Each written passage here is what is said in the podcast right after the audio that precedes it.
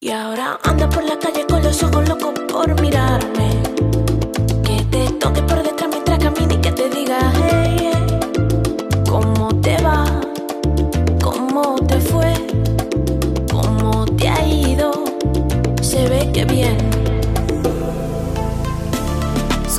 FM Soldat, un medio popular, democrático, feminista, y estamos con vos en el aire. Esta es la primera edición de Todo a la olla. Cada programa aporta su contenido para una producción diversa, rica y llenadora. Te traemos lo mejor de la semana de FM Soldati. Estamos en cuarentena y desde Batallón Revolución Hip Hop prepararon esta canción.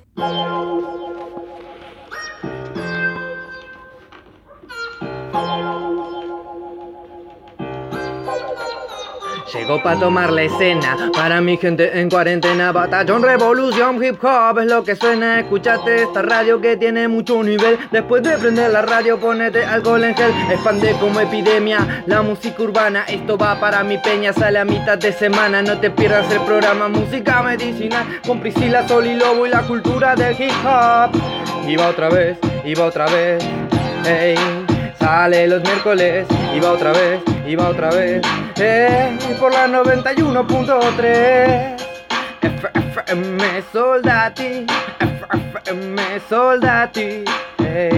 Batallón, revolución, hip hop es la cura con cultura que hace frente a la locura. Mantenerse informado es la mejor armadura. Y si la pandemia dura, acompañala de hip hop. No hace falta que te muevas, lo llevamos hasta vos.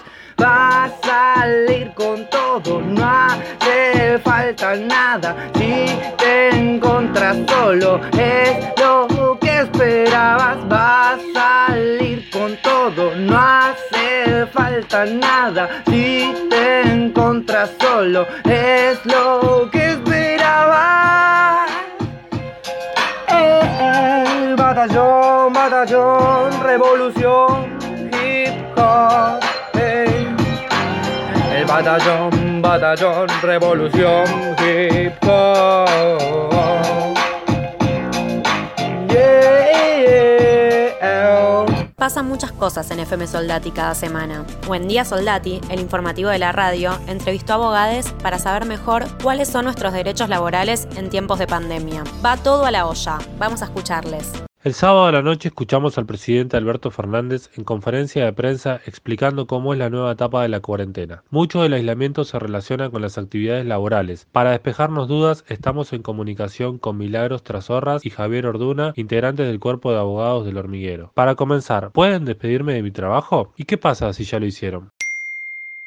No, no pueden despedirte. Desde el 31 de marzo hasta el 31 de mayo no pueden despedirte de tu trabajo sin justa causa, ni por falta o disminución de trabajo, ni por fuerza mayor. Esto lo establece el artículo 2 del DNU 329 del 2020. Pero si te despidieron antes del 31 de marzo, es válido el despido y te corresponde una doble indemnización. Esto lo establece el DNU 34 del 2019. Pero si el despido fue después del 31 de marzo y fue sin justa causa, el despido no es válido en este caso y te deben abonar los salarios tanto de abril como de mayo. Y para despedirte te deben notificar de nuevo del despido luego del 31 de marzo, si no, no estás despedido. ¿Tengo que ir a trabajar si mi jefe me obliga? ¿Y si tengo más de 60 años? No, no te pueden obligar a ir a trabajar. Hay un aislamiento social preventivo y obligatorio. Pero hay excepciones. Y si sos uno de los servicios esenciales, sí debes ir a trabajar. Si no estás exceptuado, tenés el deber de no ir a trabajar para poder cumplir con el aislamiento. Eh, y hubo una pregunta que me hicieron que era si estaba obligado a trabajar en forma remota desde mi casa. Eh, a ver, estás obligado a trabajar en tu casa siempre y cuando tu empleador haya puesto los medios a disposición para esto. Por ejemplo, si te dio un teléfono o una computadora, nada más. Y si tenés más de 60 años, si tenés más de 60 años, no tenés que ir a trabajar porque los mayores de 60 son considerados parte de la población de riesgo. Solo tienen que ir a trabajar quienes sean servicios esenciales y estén exceptuados, pero que no sean población de riesgo. Es decir, que tengan menos de 60, que no sean mujeres embarazadas, ni que tengan enfermedades respiratorias, diabetes o enfermedades eh, que no sean inmunodeprimidas. ¿Pueden hacerme descuentos de mi salario? Sí, pueden pagarte menos de tu sueldo, pero solo si te suspendieron. Y la suspensión debe ser previamente notificada y contar con el consentimiento del trabajador. Es decir, que el trabajador no se oponga formalmente o debe haber un acuerdo sindical. Por ejemplo, la Unión Obrera Metalúrgica acordó un descuento de un 30% del salario para dicho gremio. Es decir, que le deben pagar los trabajadores el 70% del sueldo. El empleador debe suspender primero al personal que tenga menos antigüedad, es decir, que esté trabajando hace menos tiempo y al personal que tenga menos carga de familia. Si el empleador no cumple con este protocolo, el trabajador se puede oponer y no, y no consentir la suspensión. Es decir, que si te suspendieron, pero hay un compañero tuyo que cuenta con menos antigüedad que vos, es decir, que está trabajando hace menos tiempo que vos y no tiene familia, corresponde que lo suspendan a él y no a vos, por lo cual te podés oponer y esa suspensión no es válida y te deben pagar el 100% de tu sueldo. Ahora, ¿quiénes pueden suspender a sus trabajadores? Solo los empleadores que se vieron gravemente afectados por la pandemia en su producción, ventas y o facturación. También es importante aclarar que la notificación de la suspensión debe ser hecha por escrito y debe tener la razón de la suspensión, el plazo y el monto del descuento. Si estás haciendo home office, no pueden descontarte nada, es decir, que las suspensiones no se aplican para quienes estén trabajando de forma remota. ¿Cómo se resuelve la porción del salario que es por presentismo? Sí se paga. Si estás trabajando de tu casa, te deben pagar el presentismo. Ahora bien, si no estás pudiendo trabajar de forma remota o desde tu casa, no corresponde que te paguen el presentismo. Si surgen otras cuestiones o no se respetan mis derechos, ¿cómo nos pueden comunicar con ustedes? Si surgen otras cuestiones, somos abogados. Eh, el teléfono es 11 67 67 20 33. si tienen alguna duda, alguna pregunta laboral o penal, como también violencia intrafamiliar, el número es 11 67 67 2033. Esa fue una comunicación de FM Soldati con Milagros Trasorras y Javier Ordunas, integrantes del Cuerpo de Abogados del Hormiguero. Construyendo el pilar feminista y popular de FM Soldati, amplificándonos, trae este mensaje y se suma todo a la olla. A lo que están escuchando, esta historia que voy a contar es la historia del paso que me protege. Amplificándonos es un programa de radio que nace desde la necesidad de hablar de coyuntura desde un lente feminista. Hoy te traemos información especial y de utilidad para este contexto de cuarentena. Estamos en casa, quédate en casa. Son momentos inéditos y queremos acompañarte de alguna manera. Sabemos que para muchas es un problema que esto puede aumentar la violencia ya presente en los hogares. Hay mujeres, niñas, adolescentes y jóvenes que viven diariamente en esta situación. ¿Qué hacemos? ¿Qué caminos de salida hay en este encierro?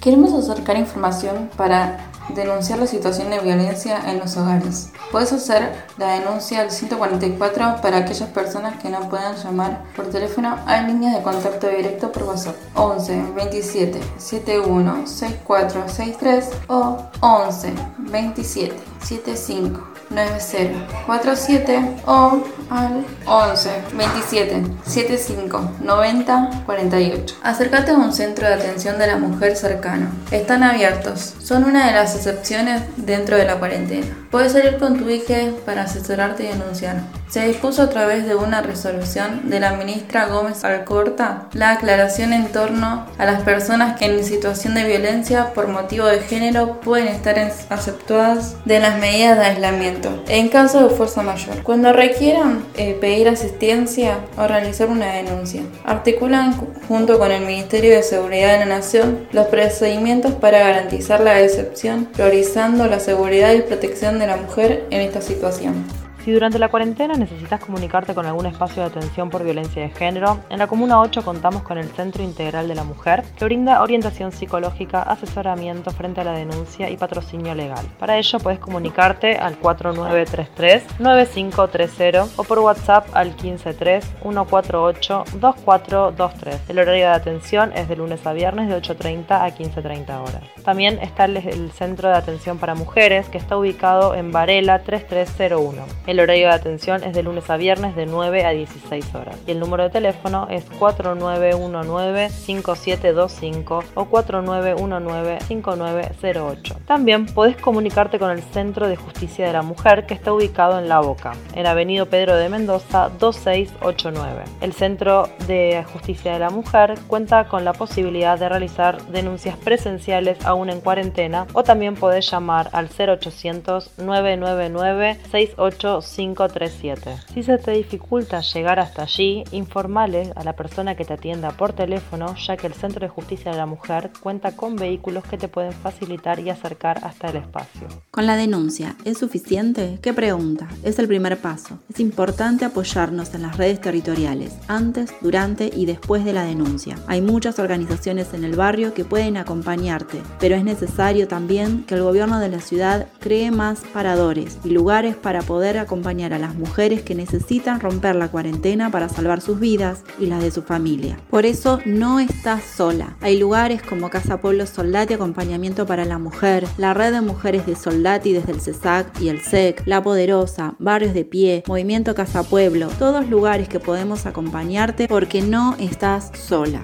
También queremos acompañarte con nuestra esperanza. La situación difícil que estamos atravesando ya va a pasar. A continuación, un poema de Liliana Maresca. La esperanza, supremo anzuelo clavado en el gañote del ser, atados a la vida, en nuestras cárceles privadas, pateando piedras en la total noche, noche con amigos fantasmas, deambulando como sombras que iluminan la luna de a ratos. Esto fue Amplificándonos. Estamos en casa, pero estamos juntas. Somos Delphi, Rupi, Dai, Yaya, Ro y Trini, con el feminismo y la voz en alto.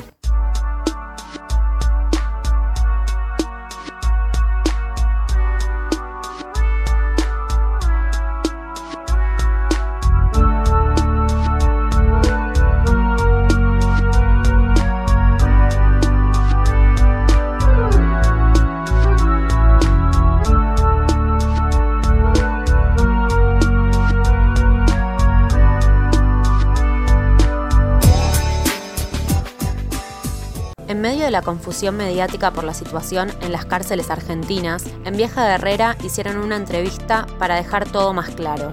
Tuvimos la oportunidad de hablar con Romina Ávila, abogada de la Coordinación Nacional Interdisciplinaria de Dirección Nacional de Acceso a la Justicia del Ministerio de Justicia de Nación y también abogada responsable de la Mesa de Asesorías de la Cámpora de Capital Federal de Ciudad de Buenos Aires. Eh, y ella, desde su rol y su labor, eh, nos contó también eh, cómo está avanzando el Poder Judicial, cuáles fueron los reclamos, cuáles fueron los acuerdos a los que, a los que se llegaron y cuál es la, situación real y, realista, y la visión realista de, esto, ¿no? no la fantasía y la falsa dicotomía que están planteando los medios masivos de comunicación. Así que bueno, si les parece, podemos pasar la entrevista que tuvimos la semana pasada con Ávila y escuchar un poco y con más sensatez de qué se trata este tema de las cárceles y el reclamo que se está haciendo. Lo que está ocurriendo en las cárceles de toda la nación, federales y bonaerenses, es que internas e internos están en situación de riesgo por una extrema vulnerabilidad ante la presencia y la llegada del COVID-19. Lamentablemente, eh, las y los presos están en una situación especial. ¿Por qué? Porque están encerrados, en cárceles superpobladas, hiperhacinadas, donde la población siempre estuvo en esas condiciones, pero hoy, con la llegada de este virus, de esta pandemia, de este, este virus mortal, eh, esta situación de superpoblación y de hacinamiento los pone en un riesgo especial. ¿Y por qué los ponen en un riesgo especial? Porque uno dirá, bueno, están todos de alguna manera en cuarentena constante porque están encerrados y sin embargo esto no es así. Eh, si bien en las cárceles se limitó y se prohibió la visita y el ingreso de terceros, de familiares y obviamente este, de distintas personas que van a realizar actividades en las cárceles, como por ejemplo educadores, eh, profesionales de distintas áreas.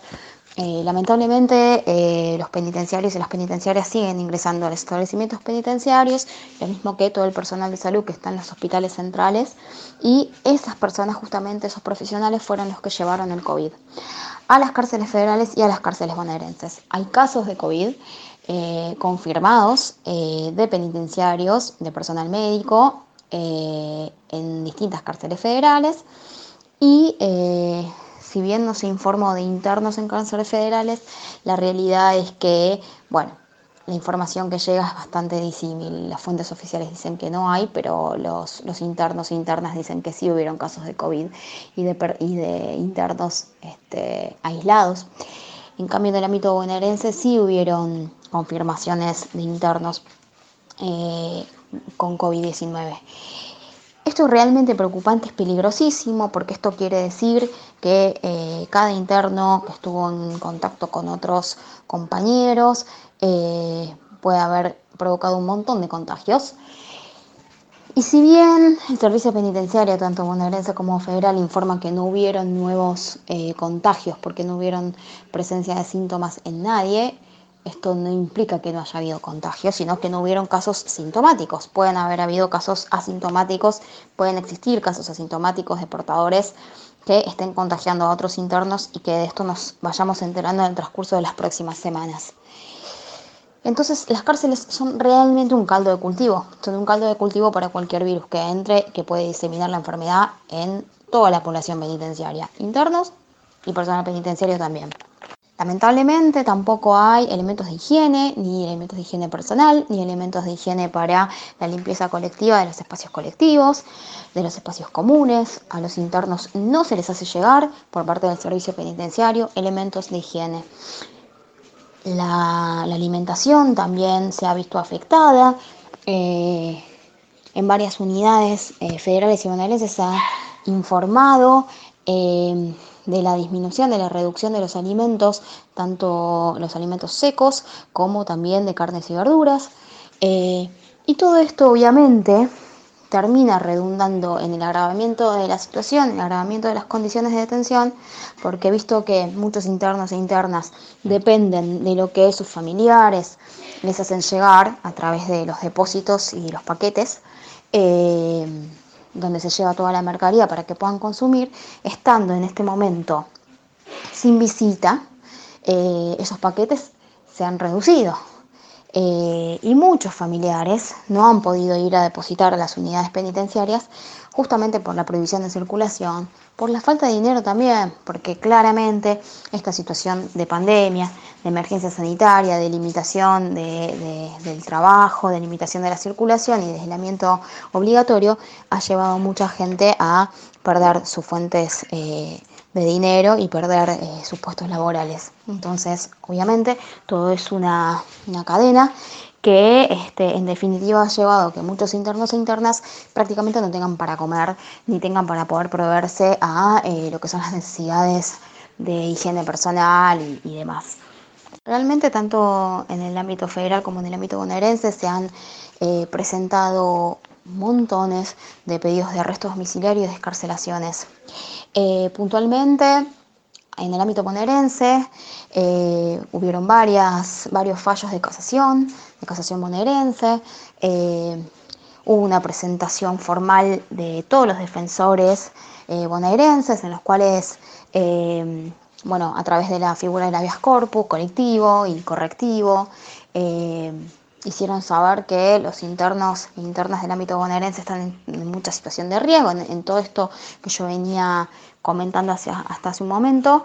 Y la verdad es que a, todos estos pedidos se ha hecho lugar, de hecho eh, la casación bonaerense ha, eh, ha, ordenado de alguna manera a los juzgados eh, inferiores a cumplir con estas normas y en definitiva a proceder a este, acelerar los pedidos de arresto domiciliario, de descarcelaciones y de hacer lugar a esos pedidos en los casos de internos e internas que estén en situación de riesgo de salud por alguna patología congénita, por alguna enfermedad este, cardíaca crónica, enfermedad eh, respiratoria crónica, personas que tengan algún tipo, de, algún tipo de patología que los ponga en una situación de riesgo de salud y también a las personas que estén en condiciones eh, de poder acceder, condiciones temporales, condiciones objetivas y subjetivas para poder acceder a alguna soltura anticipada, ya sea una libertad condicional, libertad asistida o salidas transitorias, y también para las penas bajas, las penas leves, las penas de hasta tres años de prisión, para que de alguna manera puedan mantener este, en sus domicilios eh, la condición de condenados y la condición de detenidos, pero en su casa. Simplemente Momentos, un espacio dedicado a las cosas simples de la vida, conducido por Juvenal Jiménez. Hoy nos comparte este bloque y mandamos todo a la olla.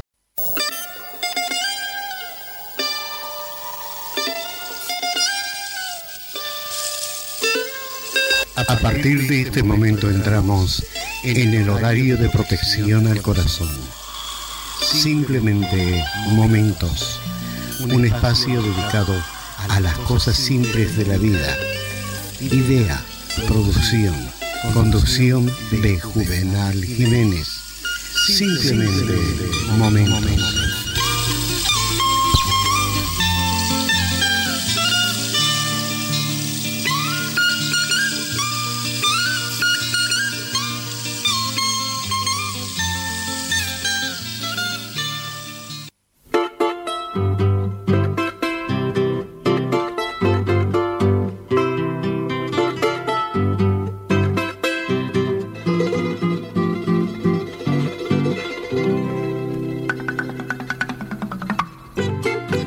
Bueno, contento de estar nuevamente a través de FM Soldati 91.3. Y realmente es un orgullo poder estar en este estudio Pedro Leopoldo Barraza. Y creo que todos los medios pues eh, trabajamos unidos. Si nos ponemos en empatía con las demás personas, yo creo que todo puede funcionar.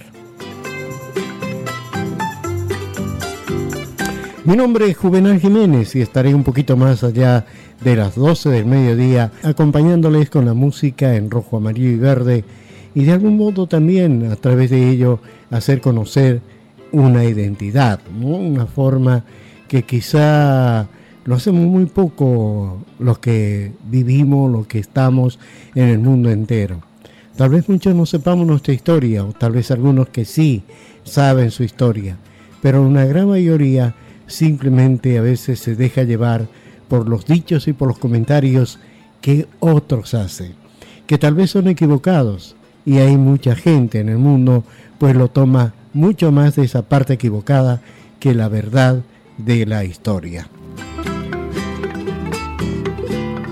Muy bien, y realmente pues es una gran maravilla cuando personas que tienen esa capacidad de poder eh, llegar a la gente a través de la palabra y crear ¿no? esa empatía para poder tomar en serio esta pandemia que seguramente muchos eh, han querido hacer entrar en una psicosis, ¿no? Como ha ocurrido allá en mi querida patria o está ocurriendo eh, igual en aquí, ¿no? Ir a comprar como que si se acabara el mundo, ir a comprar eh, mercadería por sí las dudas, ¿no?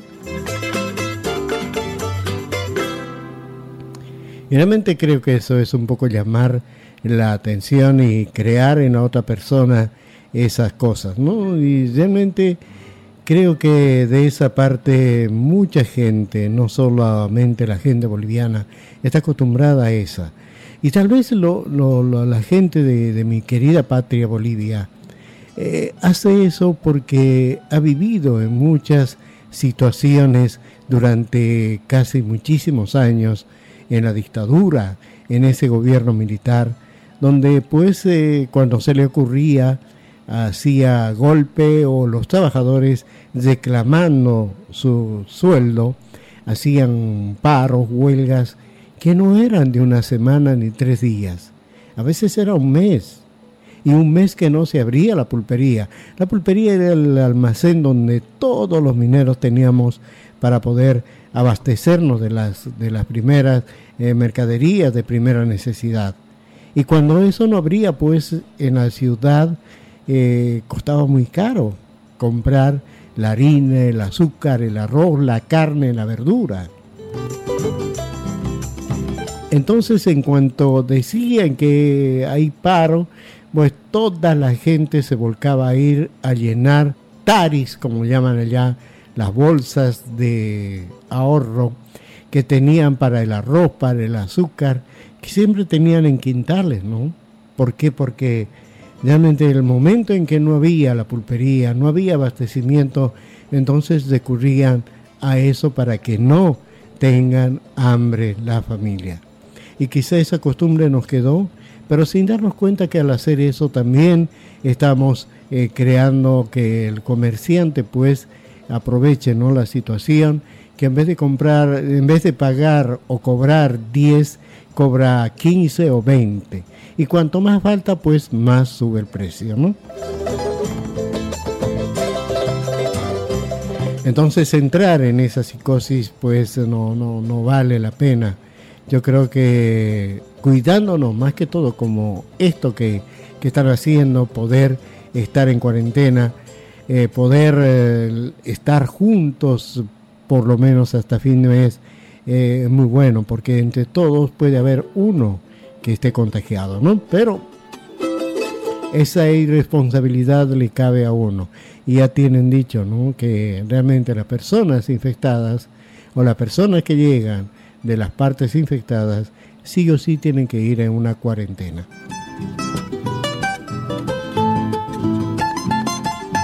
Y eso ocurre con las enfermedades que son recontagiosas, ¿no? Por ejemplo, la tuberculosis. Eh, pues allá en mi tierra no era tan así, ¿no? un minero se enfermaba con silicosis y el área donde estaba no era tan restringido. Sí, no dejaban entrar a menores, pero cualquiera entraba cuando ya el minero pues a veces estaba botando su pulmón en cada tosida, ¿no? Con la silicosis. Y aquí realmente cuando uno está enfermo de tuberculosis y está en tratamiento eh, de ambulante, sí o sí tiene que ir al chequeo o a retirar la medicación o hacerse ver con el médico.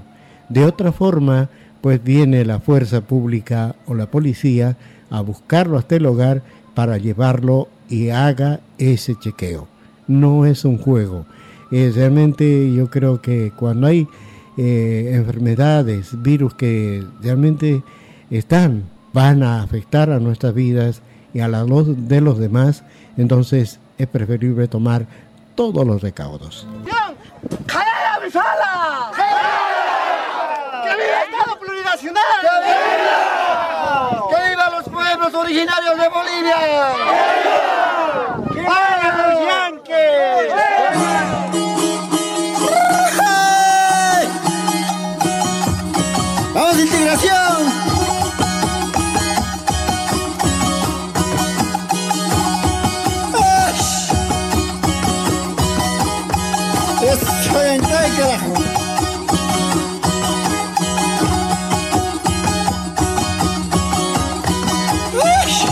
Aquí llegamos con estos momentos. Espero que lo hayan disfrutado. Y como siempre les digo, sonrían, que todavía es gratis. Y me voy como he venido. Chaucito.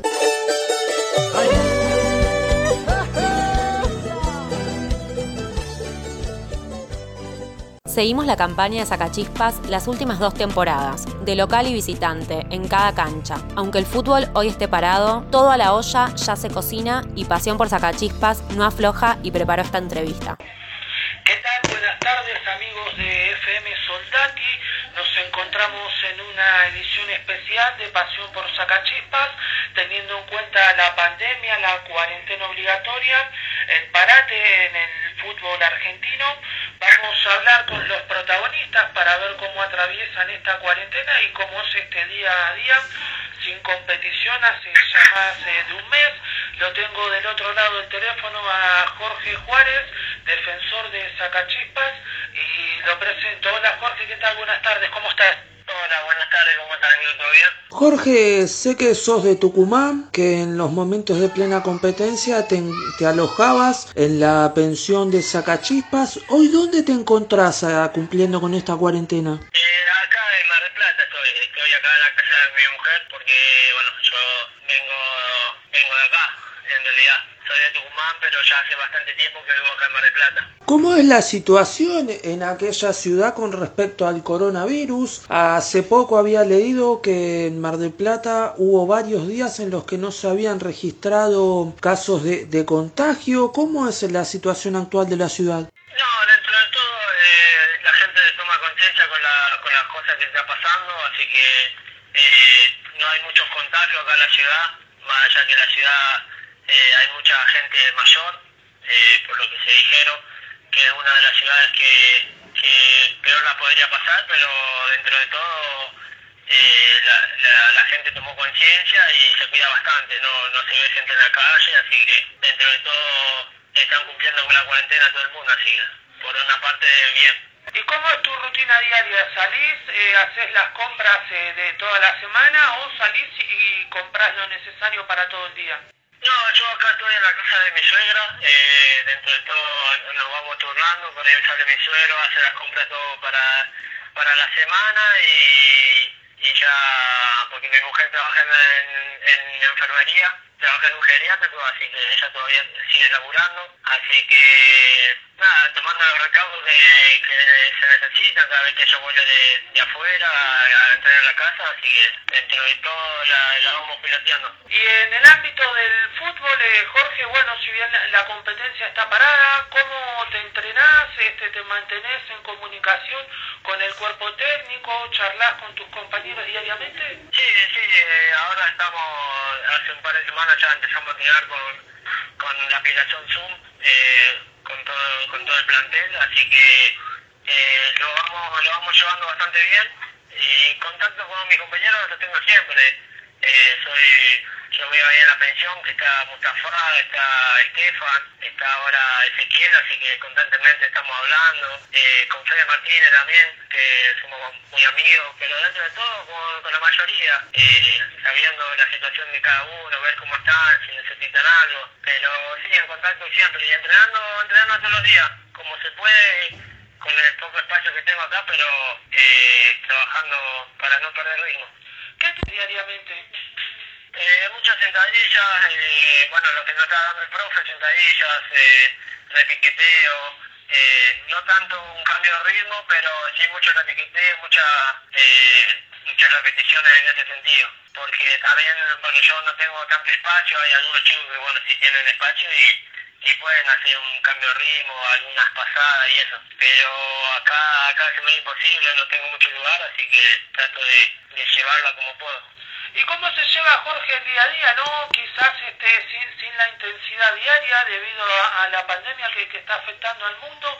¿Cómo llevas ese día a día, no? Sin pensar en la competición, ¿de qué manera buscas para, para distraerte, para realizar otro tipo de cosas? Bien, bien, lo llevo bien, yo soy muy, muy perrero, o sea, tengo tres perros, así que lo estoy disfrutando porque, bueno, eh, cuando a mí me toca estar allá en Buenos Aires no, no lo disfruto tanto, así que... Y estar con la familia también, porque con mi mujer tampoco nos vemos mucho, entonces eh, trato de llevarlo todos los días, unos cuantos de la mañana, por la tarde, al mediodía por ahí entrenamos a veces tipo 3 de la tarde, 2 de la tarde ya estamos entrenando, y se va llevando de poco, se va llevando de poco. Y para cerrar, nuestro condimento final, el ciclo de shows generosos. Todos los jueves y viernes, la radio te acerca la música a tu casa en un vivo desde nuestro Facebook, FM Soldati 91.3. Si te lo perdiste, te compartimos una canción de Mariano Ernesto de Lepere que también va a la olla.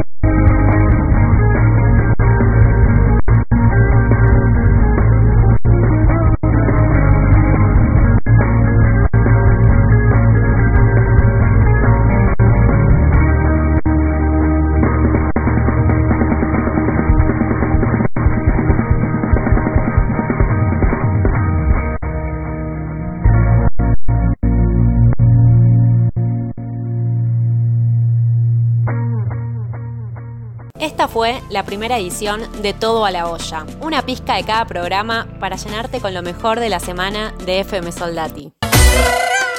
Mucho sol para esa cara, pero te la das de cheto. Es verdad lo que contaban, lo que andaban diciendo. Desde que tenés un mango, ya no sos el que eras. Tenés otra junta